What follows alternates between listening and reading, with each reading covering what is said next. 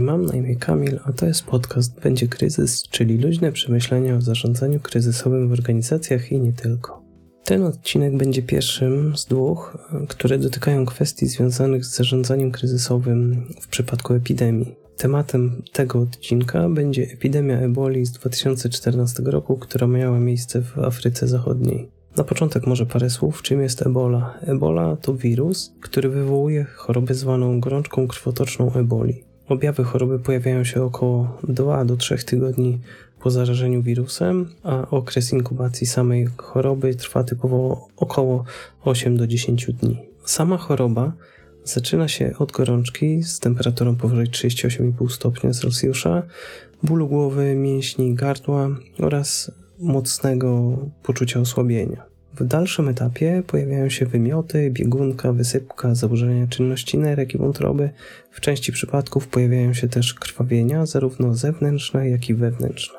Epidemia zaczyna się zazwyczaj od kontaktu z krwią lub płynami ustrojowymi zakażonych zwierząt, takich jak na przykład e, małpy czy owocożerne nietoperze. Epidemia, która dotknęła zachodniej Afryki w 2014 roku, była największą i jak do tej pory najbardziej śmiertelną epidemią, którą spowodowała ebola. Naukowcy prześledzili początki tej epidemii do przypadku dwulatka. Ten pierwszy przypadek określany jest jako pacjent zero. Ten dwulatek zmarł w południowo-wschodniej Gwinei w grudniu 2013 roku. Dopiero w marcu 2014 roku służby medyczne zawiadomiły gwinejskie Ministerstwo Zdrowia, że tajemnicza choroba zaatakowała właśnie ten południowo-wschodni obszar kraju.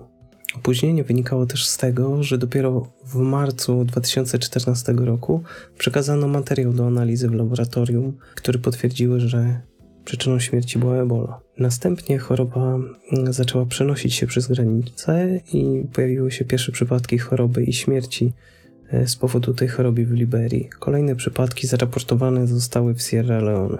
W czerwcu 2014 roku lekarze z organizacji Lekarze Bez Granic wydali oświadczenie, w którym stwierdzili, że epidemia wymknęła się spod kontroli.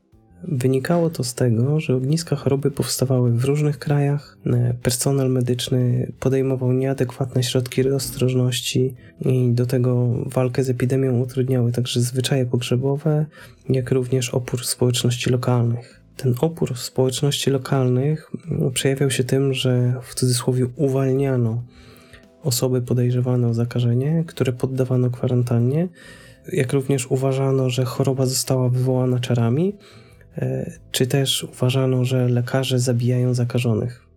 Zdarzały się także ataki na pracowników organizacji pomocowych. W sierpniu 2014 roku WHO ogłosiło, że epidemia eboli stanowi sytuację zagrożenia zdrowia publicznego o zasięgu międzynarodowym i wymaga skoordynowanych działań, żeby powstrzymać chorobę od rozprzestrzeniania się. Kluczową rolę w powstrzymaniu epidemii odegrały plany kryzysowe przygotowane na poziomie państw. W planach tych przewidziano zapewnienie finansowania, działań koordynacyjnych, e, plany zarządzania kryzysowego, zaangażowanie społeczności i podnoszenie świadomości społecznej. Wymagana była e, inicjatywa poszczególnych rządów i pełne zaangażowanie z ich strony, zapewnienie współpracy na poziomie międzynarodowym oraz zaangażowanie wszystkich zainteresowanych stron. Państwa takie jak Demokratyczna Republika Konga czy Senegal wdrożyły plany kryzysowe, które pozwoliły im na opanowanie choroby.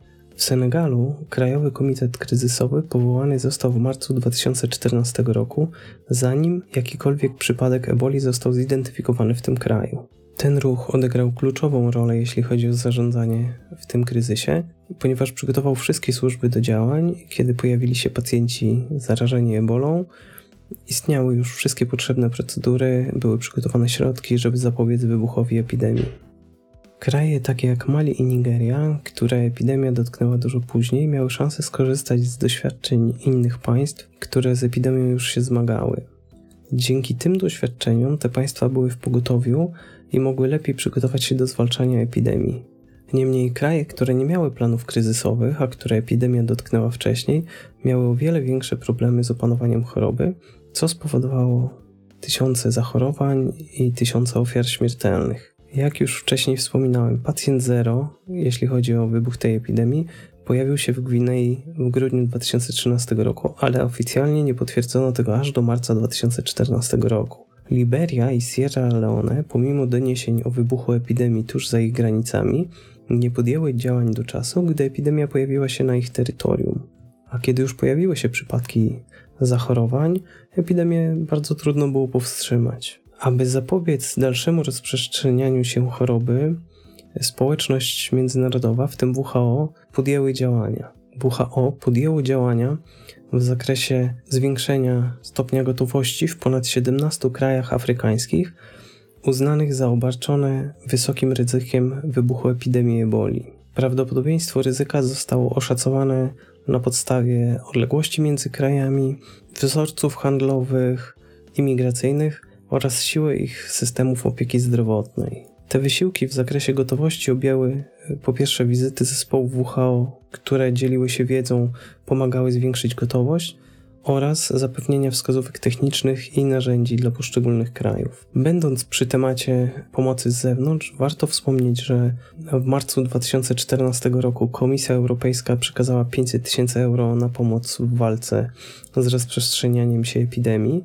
Wysłała również eksperta, którego celem było zaznajomienie się z sytuacją na miejscu. W kwietniu 2014 roku Unia Europejska wysłała również do Gwinei mobilne laboratorium, w którym można było przeprowadzać diagnostykę molekularną patogenów. Dzięki temu nie trzeba było wysyłać próbek do laboratorium we Francji, co zdecydowanie skracało czas, jeśli chodzi o diagnostykę pacjentów z ebolą. Ostatecznie Unia Europejska przekazała prawie 4 miliony euro na zwalczanie epidemii eboli w Afryce Zachodniej. 28 marca 2014 roku Wspólnota Gospodarcza Państw Afryki Zachodniej wydała oświadczenie, w którym wezwała społeczność międzynarodową do działania w walce z epidemią. Ta organizacja również przeznaczyła 250 tysięcy dolarów na walkę z epidemią, na zapewnienie środków do walki z epidemią. Do 27 grudnia 2015 roku włącznie odnotowano co najmniej 28 637 przypadków zakażenia, z czego 15 249 zostało potwierdzonych laboratoryjnie. 11 315 chorych zmarło. Podsumowując, widać wyraźnie, jak ogromną rolę odgrywa odpowiednie przygotowanie do kryzysu. W Senegalu, który podjął działania zanim pierwszy przypadek eboli pojawił się w ich kraju, była pełna gotowość do działania. Dzięki temu, gdy pojawił się pierwszy przypadek eboli, natychmiast został izolowany i dzięki temu przy zachowaniu odpowiednich procedur przez personel medyczny udało się zapobiec wybuchowi epidemii. Ten chory na ebolę przybył z Gwinei, miał 21 lat i po okresie leczenia, gdy badania pokazały, że patogen czyli wirus eboli nie jest już obecny w jego organizmie, e, został zwolniony z kwarantanny i mógł wrócić do domu. W krajach, w których tego przygotowania zabrakło, choroba rozprzestrzeniła się o wiele bardziej, co doprowadziło do śmierci tysięcy ludzi i jeszcze większej liczby zachorowań. Warto pamiętać, że poza zachorowaniami śmiercią zarażonych osób, takie wybuchy epidemii, e, jak epidemia eboli w Afryce Północnej, mają również wpływ na ekonomię. W tym przypadku ograniczony został ruch lotniczy, żeby zapobiec rozprzestrzenianiu się choroby oraz znacząco zmniejszyła się ilość turystów przybywających do regionu. Korporacje międzynarodowe wycofywały swoich pracowników, żeby uniknąć potencjalnych zachorowań i śmierci. Co więcej, Maroko, kraj afrykański, ze względu na zagrożenie epidemią eboli, zrezygnowało w listopadzie 2014 roku z organizacji w roli gospodarza Pucharu Narodów Afryki w piłce nożnej, który był zaplanowany na przełom stycznia i lutego 2015. Myślę, że powszechnie jest wiadomo, że takie imprezy piłkarskie to jest duży przepływ pieniędzy, duży przepływ ludzi i ma dość duże znaczenie dla szczególnie państwa organizatora, ponieważ pozwala na uzyskanie dodatkowych przychodów. Czyli podsumowując, skutki gospodarcze dotykają nie tylko kraje,